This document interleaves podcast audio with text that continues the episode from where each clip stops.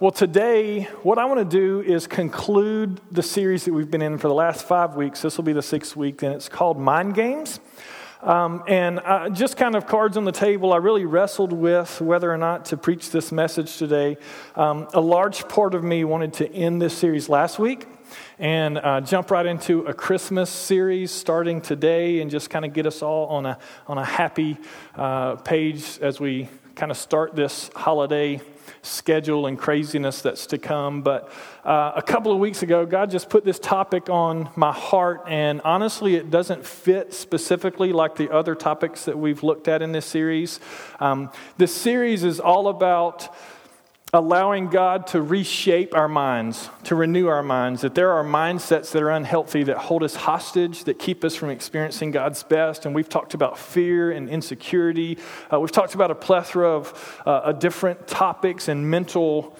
Uh, struggles that, that we need to wrestle against. But today, um, I want to I wanna talk to us about uh, something that many would consider to be a heart condition, uh, but I want to I wanna look at it through the lens of a, a mental issue. Um, and it's the topic of unforgiveness. Unforgiveness.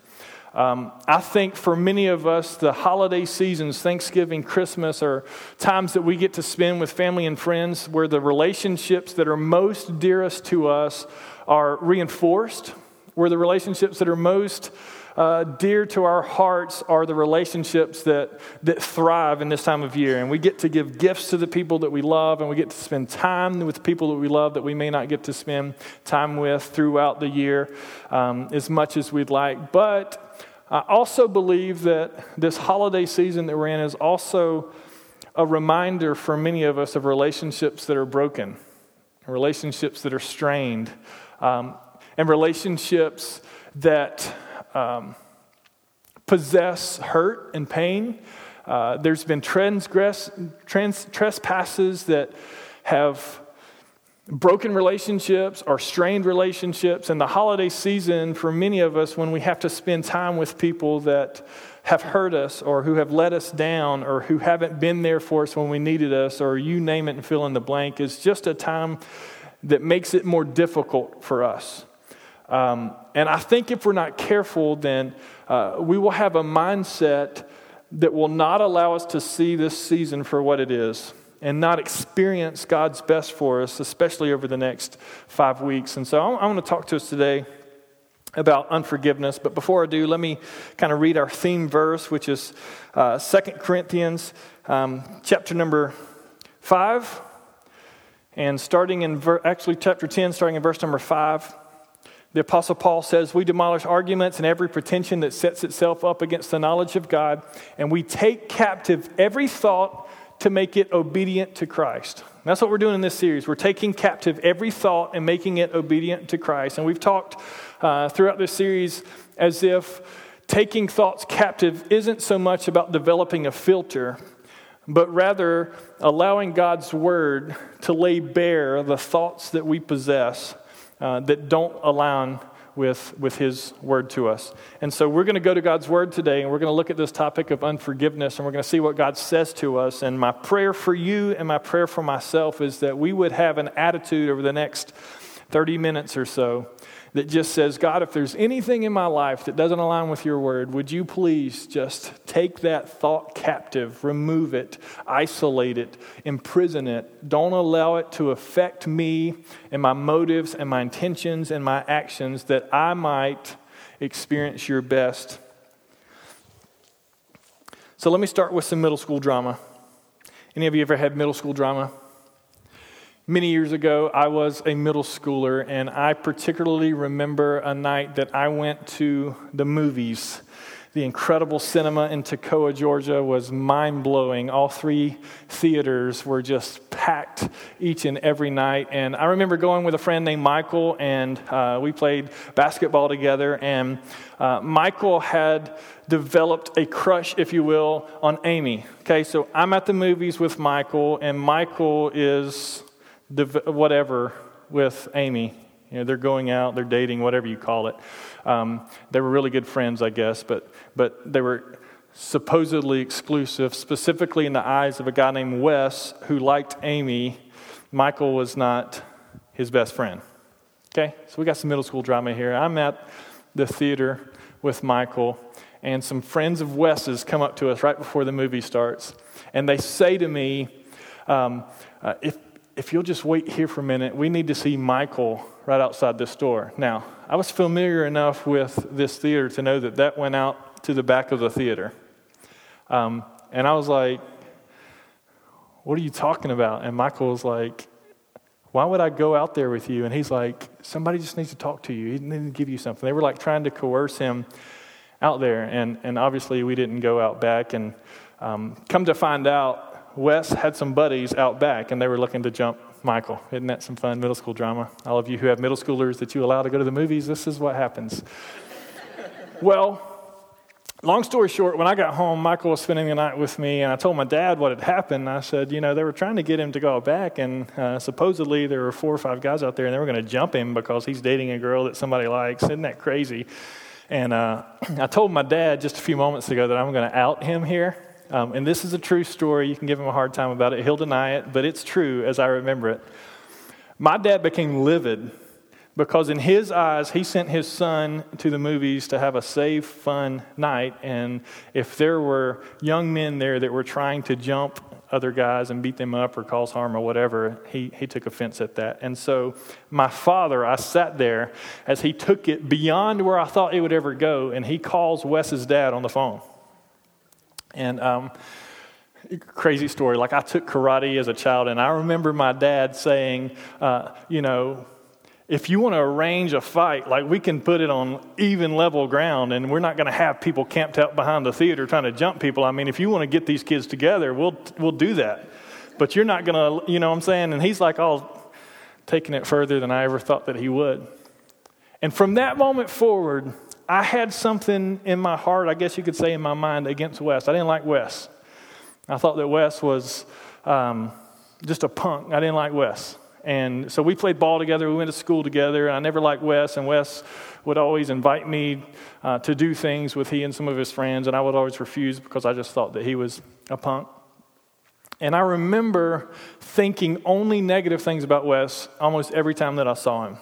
He would do something good, and I would be like, oh, whatever, he just got lucky. He would, he would get an accomplishment on a team or something that I was on with him, and, and I would like, just like, I can't believe they gave that to him. I just had this resentment in my heart, this bitterness toward Wes. And uh, sometime around like 10th grade, I just remember the Lord kind of convicting me, and I went to Wes just to kind of say, man, I've treated you really badly over the years, and I'm, I'm sorry. And Wes and I became like almost like best friends for the last couple of years of high school. And I got to thinking in preparation for this message how sometimes the smallest, silliest things, when we look back on them, can cause the greatest divisions in our minds, the way we see them. We make mountains out of molehills, and we allow things to cause us to look at people in a certain way, to treat people in a certain way, to think of people in a certain light based on sometimes one event or circumstance that happened in our life. And it causes us in our mind to say, I'll never forgive them for that. I will always remember what they did. I'll always hold it against them. And I will never allow them to have access to my life again. Now, before we go any further and look at Scripture, let me just, let me just say this. For many of you, you have people in your life that you loved, that you trusted, that uh, you cherished, that have done more than middle school drama to you. You have been harmed by someone in your life. Many of you have experienced a level of pain that you should never have had to experience from someone that you loved and trusted. And let's just let's just be honest here for a moment. I do not want to undermine any amount of pain that you may have when it comes to a relationship with that person in your life. Do not hear me say today that you just need to get over it, that you need to stop making mountains out of molehills, that you need to just forget about what happened and make things right. I don't want to undermine your pain, but I do want to under, help you understand how that pain impacts you mentally. Someone once said that unforgiveness is like drinking poison and hoping that someone who's offended you dies. when in actuality, unforgiveness hurts you. It holds you captive, it holds you imprisoned by your thoughts and by your attitudes and by your motives. And some event that could have happened decades ago could still be on the forefront of your mind, could still hold you hostage. And the person that has transgressed you may not ever even think about what happened. And yet we wish them harm. We wish them ill will. We will never forgive them. And all it does is it affects us and not them. So I don't want to undermine any amount of pain that you've experienced today, but I do want to help you understand that unforgiveness is never directed at someone else, but it's always internalized. And it does more damage to you than you could ever imagine it doing to the other person. And so today, by God's grace, I want to show you some scriptures and help you understand how you can learn to forgive. For many of us, it's forgiving ourselves. For many of us, it's forgiving others. But ultimately, it's all about the perspective that forgiveness plays in our life. So let's go to God's Word and let's look at Ephesians chapter number 4, starting in verse number 32. And we're going to come back to this at the end. These are the words of Paul to the church at Ephesus, and he says, Be kind and compassionate to one another, forgiving each other, just as in Christ God forgave you.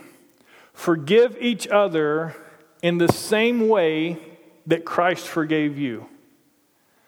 It's a difficult, difficult word for many of us to hear because we love the fact that God forgave us, but it's hard for us to extend that same forgiveness to others. Chapter 5, verse 1 says, Be imitators of God, therefore, as dearly loved children, and live a life of love just as Christ loved us and gave himself up for us as a fragrant offering and sacrifice to God. We're going to come back to that in just a moment, but let's talk about forgiveness for a second. Some people don't forgive because they see forgiveness through their own lens. Forgiveness is not condoning the action of someone in your life who has harmed you, hurt you, betrayed you, not been there for you, wronged you in any way. Forgiveness is not allowing people access into your life to hurt you again. Forgiveness is not giving permission to people to treat you any way they want to treat you so that you are simply an expense at someone else's disposal. Forgiveness is not you validating the wrong in others as if it were okay or that it wasn't a bad thing. It's not you giving permission to someone who's hurt you in your life to think that what they did was okay. And I think that this is the heart of why most people don't forgive because they see forgiveness through the lens of approval or condoning that my forgiving you approves what you did, and that's just not the case. That's just not the case. Someone who has wronged you and hurt you should never be validated in what they did, but forgiveness is simply an exchange of debts. It's an exchange of debts. And I'm going to look at a scripture that will help us understand forgiveness the way it's supposed to be. Matthew chapter 18, starting in verse number 21. Then Peter came to Jesus and asked, Lord, how many times shall I forgive my brother when he sins against me? Up to seven times. Do you see Peter's mindset here? Like, how many times do I have to keep forgiving people in my life? Like, if someone messes up once, they got one strike, two strike, three strikes, like, then I have to stop forgiving them, right? Seven times, that's really generous. Should I forgive someone seven times? Peter asked Jesus. And Jesus answered, I tell you, not seven times, but 77 times. And some versions say 70 times seven.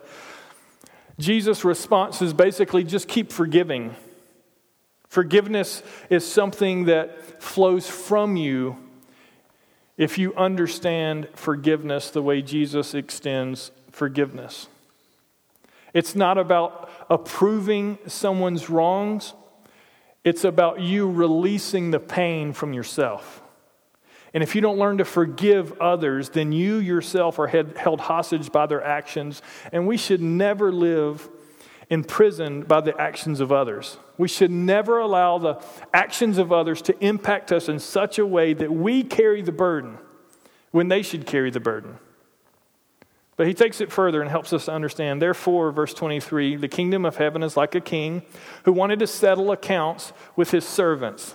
As he began the settlement, a man who owed him 10,000 talents was brought to him. And since he was not able to pay, the master ordered that he and his wife and his children and all that he had be sold to repay the debt. He owed more than he could repay, and he was unable to repay it. So the king says to the servant, Well, we're going to have to sell you, your wife, your children. We're going to have to get as much out of you as we can because you owe me something. See, this is what forgiveness is it's a balance of debts. Someone who has wronged you owes you something. And forgiveness is all about I'm going to get what you owe me. I'm going to get what you owe me. But the servant fell on his knees before him. Be patient with me, he begged, and I will pay back everything. Please don't sell me. Please don't sell my kids. Please don't sell my wife. Please don't cast me away. I promise, just give me time. I will make it right. I will figure this out. Please, there's something that I can do. And the servant's master took pity on him. He canceled the debt and he let him go. You know, that's what forgiveness is. It's not approving someone's wrong, it's simply canceling the debt that they owe you. When someone wrongs you in your eyes, they took something from you. So they owe you something. There is a debt and a debtor relationship. And now your debtor owes you something, and you not forgiving them is basically saying, I'm not going to let go. I'm not going to uh, stop pestering you until you pay me back everything that you owe. And here's the problem with that. Let's just be honest. Some things can't be repaid. Some things cannot be repaid, and we want people who owe us something that they can never pay us to pay that to us, and it's impossible for them to pay it, like we see this servant here. So the servant's master took pity on him and canceled the debt and let him go. He forgave him. He said, You don't owe me anything anymore. And he let him go about his normal life.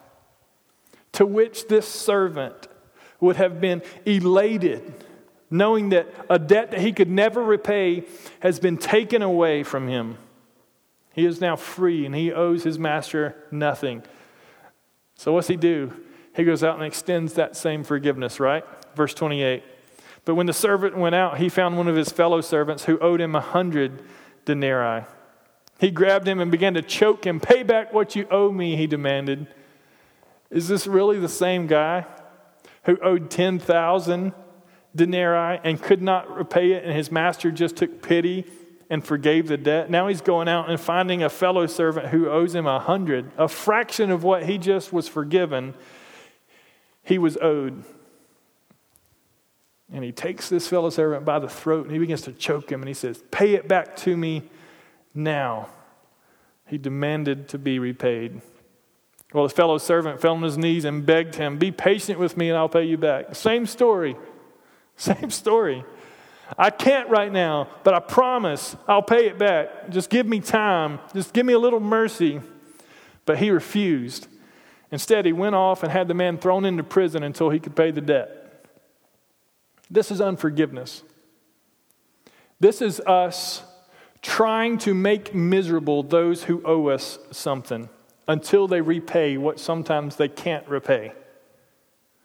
And we think that by, un, by not forgiving people and demanding that they repay what they owe us, then we're the victors in the situation.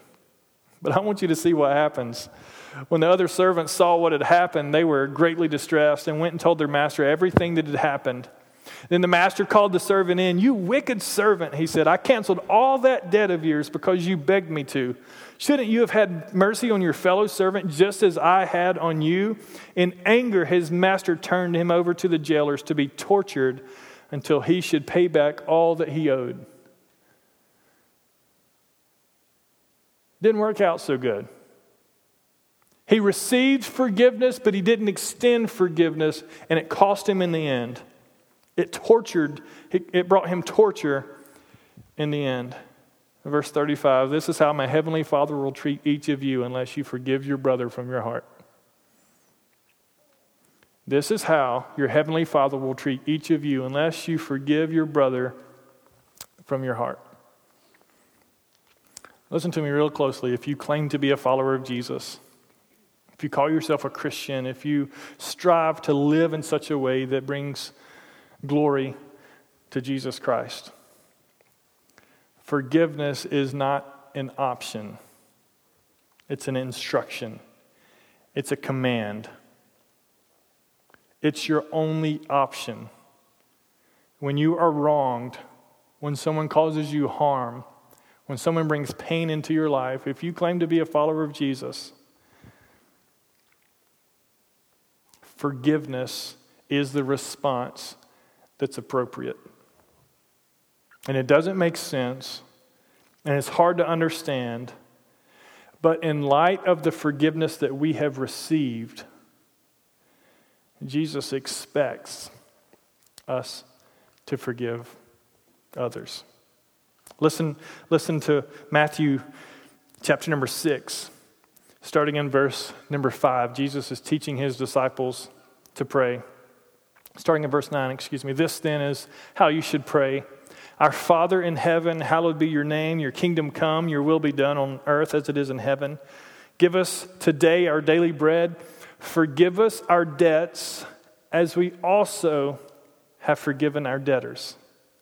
Forgive us our debts as we also have forgiven our debtors. Jesus is teaching us to pray, God, forgive me as I forgive others. This is the model that he gave us and how to pray. And lead us not into temptation, but deliver us from the evil one. For if you forgive men when they sin against you, your heavenly Father will also forgive you. But if you do not forgive men their sins, your Father will not forgive your sins. At what cost are you willing to see someone else harmed because of what they did to you? Are you willing to allow your unforgiveness to someone else cost you your forgiveness from your Heavenly Father?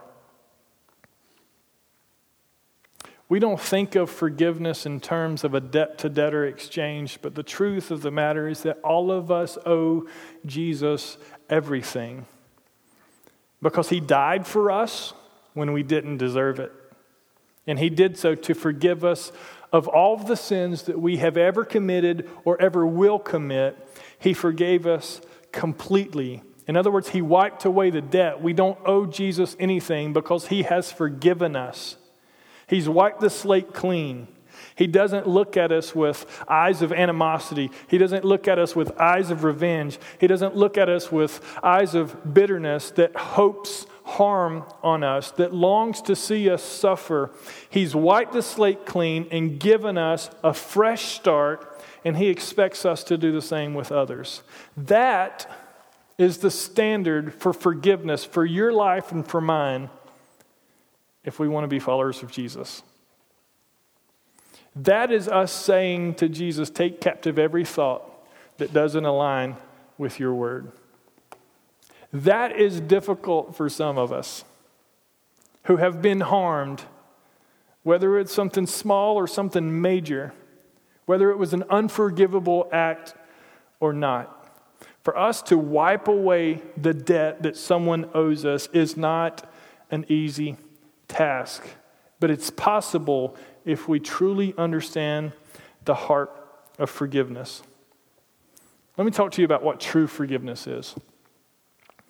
True forgiveness is resisting revenge, not retaliating, not extending pain to others that have extended pain to you.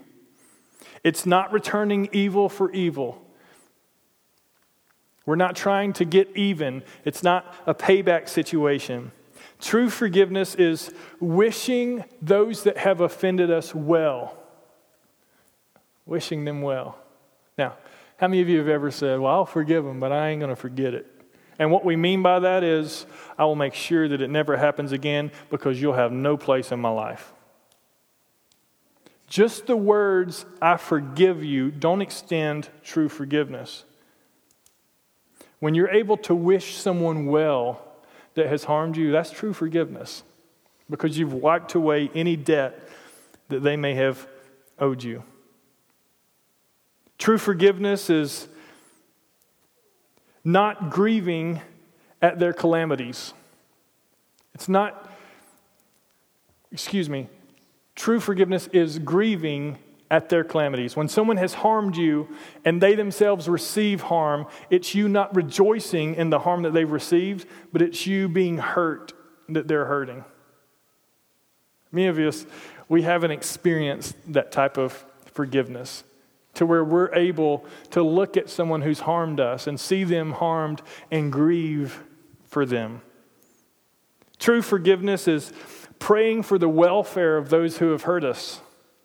We pray, God bless them, God help them, God use them, God extend to them blessings that they don't deserve. We would never pray that unless we've been able to truly forgive them. True forgiveness is seeking reconciliation so far as it depends on us. Seeking reconciliation so far as it depends on us. Let's be honest, sometimes relationships cannot be reconciled because it's not you that's refusing to reconcile. There are some people in our lives that simply will never reconcile with us unless God does a work in their hearts. But truly forgiving someone is saying, as far as it depends on me, I want to make our relationship right. That's true forgiveness, and that's difficult. True forgiveness is coming to the aid of someone who's harmed you in their time of distress. Now, when someone harms you and you see them experiencing harm, the greatest temptation is to revel in it, right?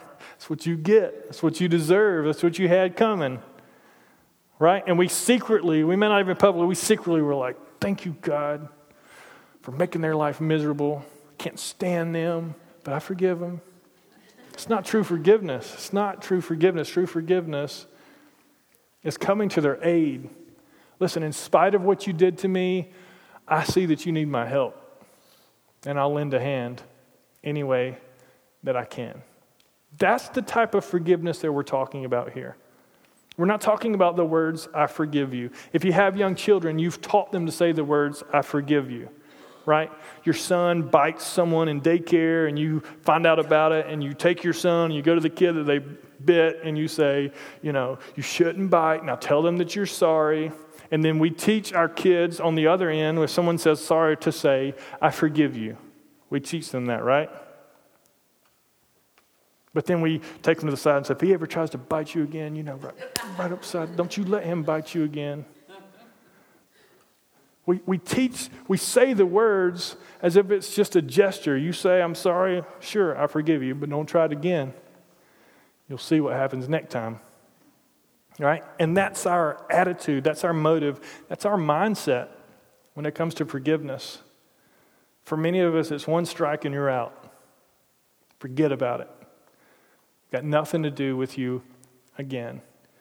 And I would just like to say that I am so thankful that God is not like that towards me.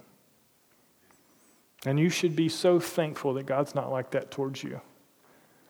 But because when we were dead in our transgressions and sins, God made us alive in Christ by sending his son Jesus to pay the penalty for the sins that we owed and to wipe clean the debt that we could never repay. So let's go back to Ephesians chapter 4, verse 32. Be kind and compassionate to one another, forgiving each other just as in Christ God forgave you. If you're if you're the type that finds it difficult to forgive others, you've got to lean into the just as Christ forgave you part of this verse. And you've got to come to grips with the fact that What makes me so angry about someone is the way Jesus should feel about me. But he refuses to hold the debt over my head, and he wipes it clean. And only because of that can I even try to begin to comprehend what it means to forgive someone else. And when someone's hurt me, when someone's harmed me, and, and I wish them ill, I, I wish evil upon them. I want to repay them for what they've done. I want revenge. I want to see them suffer. I have to lean into the forgiveness that I've received and say, God, would you strip away those thoughts from my mind? Would you allow me to embrace a type of forgiveness that you've extended to me so that I can be kind and compassionate and extend forgiveness to others? Follow God's example, therefore, as dearly loved children. Follow God's example as dearly loved children. We have to begin to see the fact that we are children who are loved by God, and that's the heart of the forgiveness that He extends us. And since we know that we receive love that we haven't earned, we receive love that we don't deserve, that we've done nothing to invite that love into our life. It's simply given to us because we're a child of God. He loves us dearly. We've got to learn to extend that type of love to others. They don't deserve it, they haven't earned it. There's no way that I should extend it to them, but I'm a recipient of that type of love. God, teach me to love others the way you love me. And walk in the way of love just as Christ loved us and gave himself up for us as a fragrant offering and sacrifice to God. Christ gave himself as a sacrifice for you and for me.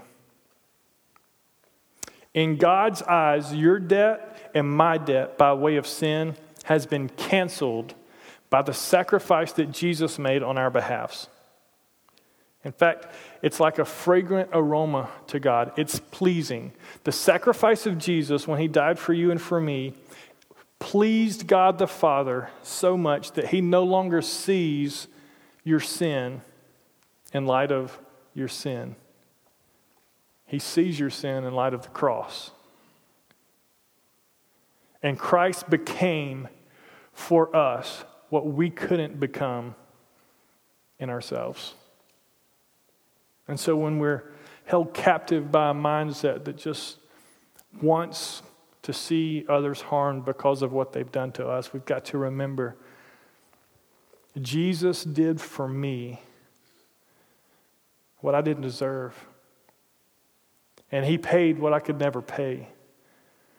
And now I've got an opportunity to allow God to mold me into someone who can do for others what Jesus did for me. We can model the forgiveness that God extended to us to those in our lives. What does that look like? How do we go about extending that forgiveness? I just want to say a few things here, and then I want to pray for you. I want to say, first of all, that forgiveness is first for you before it's for someone else.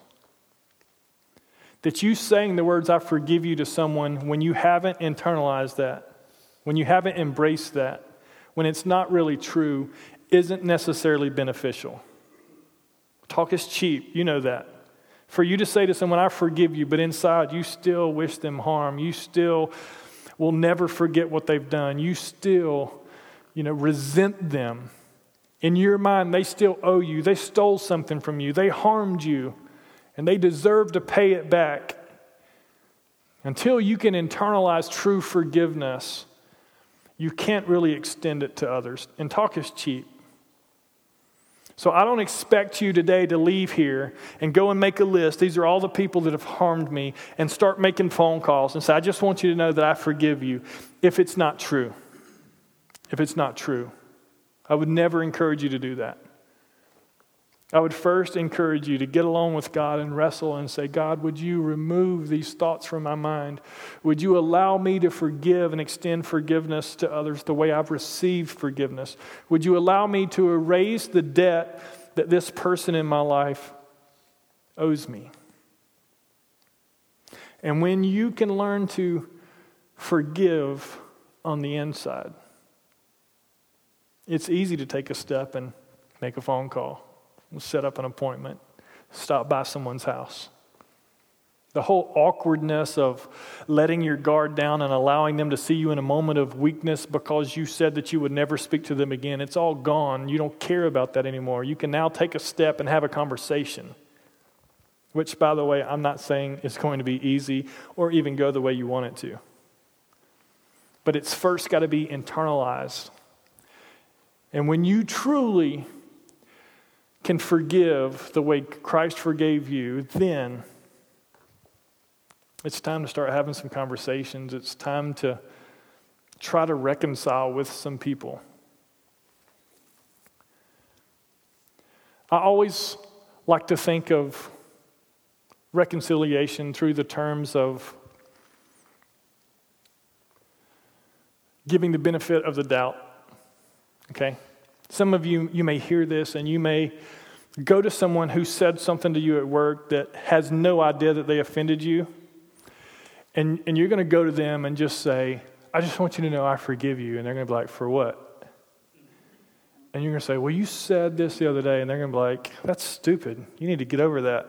And you're going to be like, Oh, no, she didn't. And you're going to be right back in this spot, right? Some people have harmed you and they don't even realize it. True forgiveness isn't about pointing out the mistakes in others. It's not about highlighting the mistakes of others. It's about releasing the debt. It's about erasing the debt.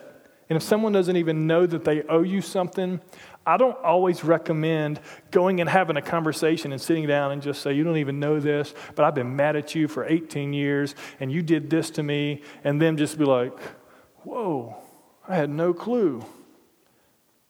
Because in their eyes, rightfully so, they've been like, Why didn't you say something sooner? I had a conversation with someone just the other day. They said to me, I didn't like the way you did this. And I was like, That was like so six months ago. why are you just now saying something? But on the flip side of that coin, if it's something that continues to harm you, something that someone's doing, even if they don't know it, then you need to, with grace and mercy, allow them to know that they're bringing harm to your life. You, you may not know this, and I'm not trying to like point fingers or blame things, but when you do this, I just want you to know that it, it kind of hurts a little.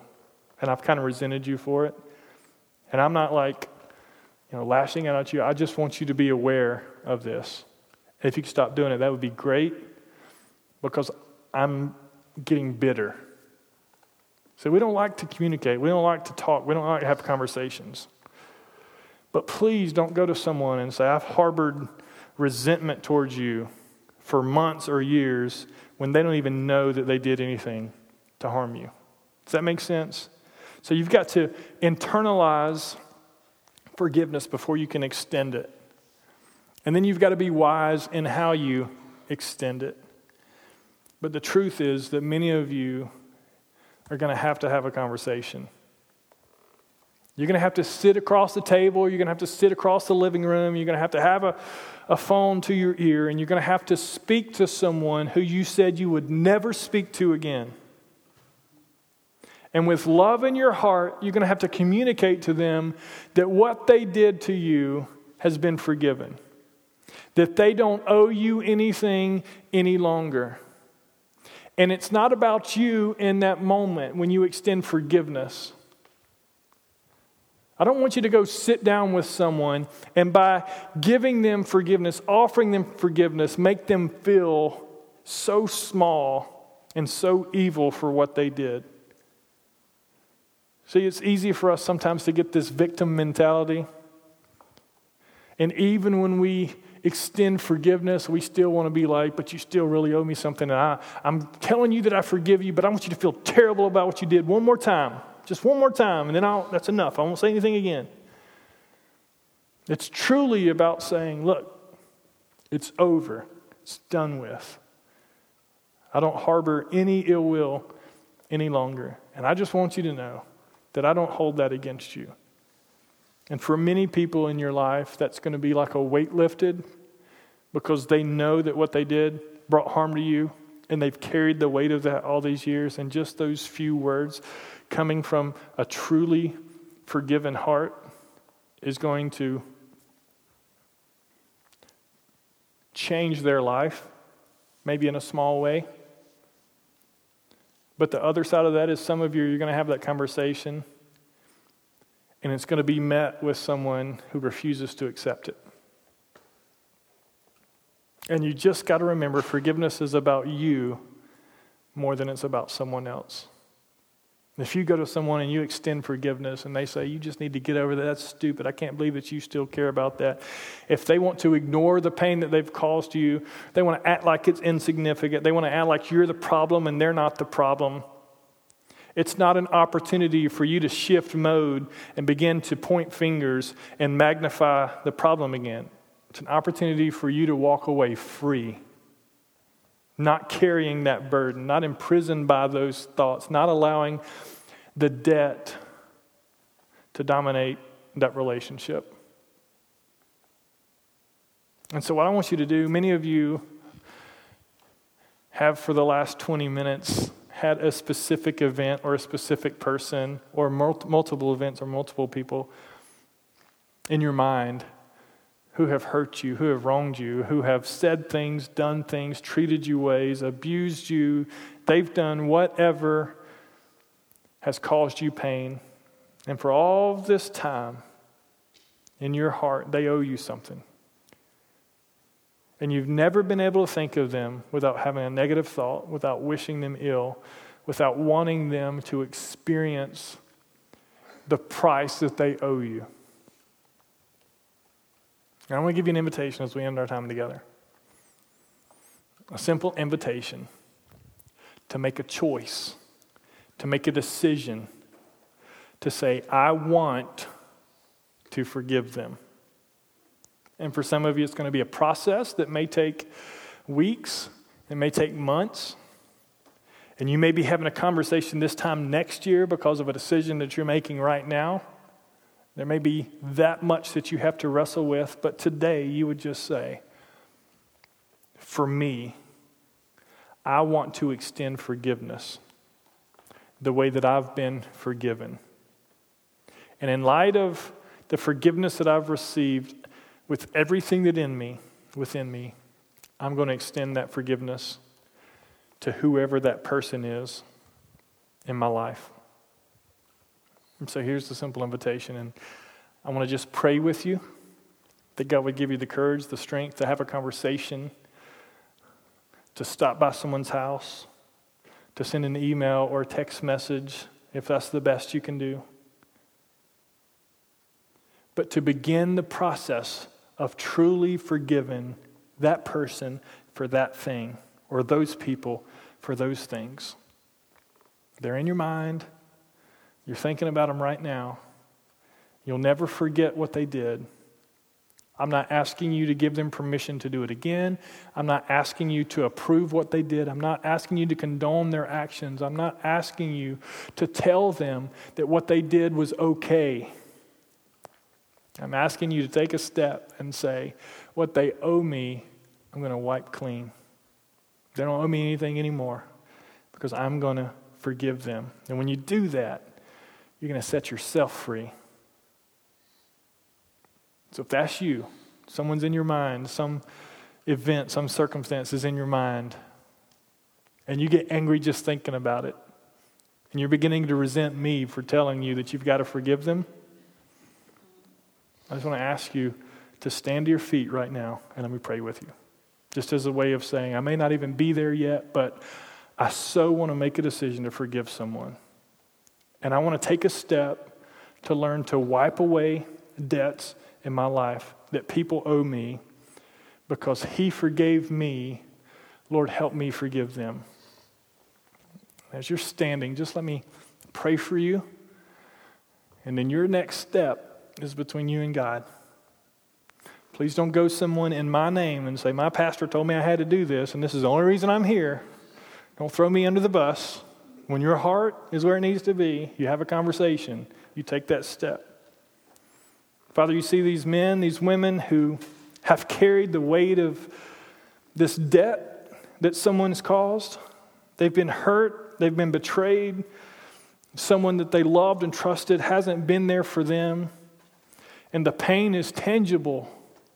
Even now, in this moment, Father, they can't forget what happened.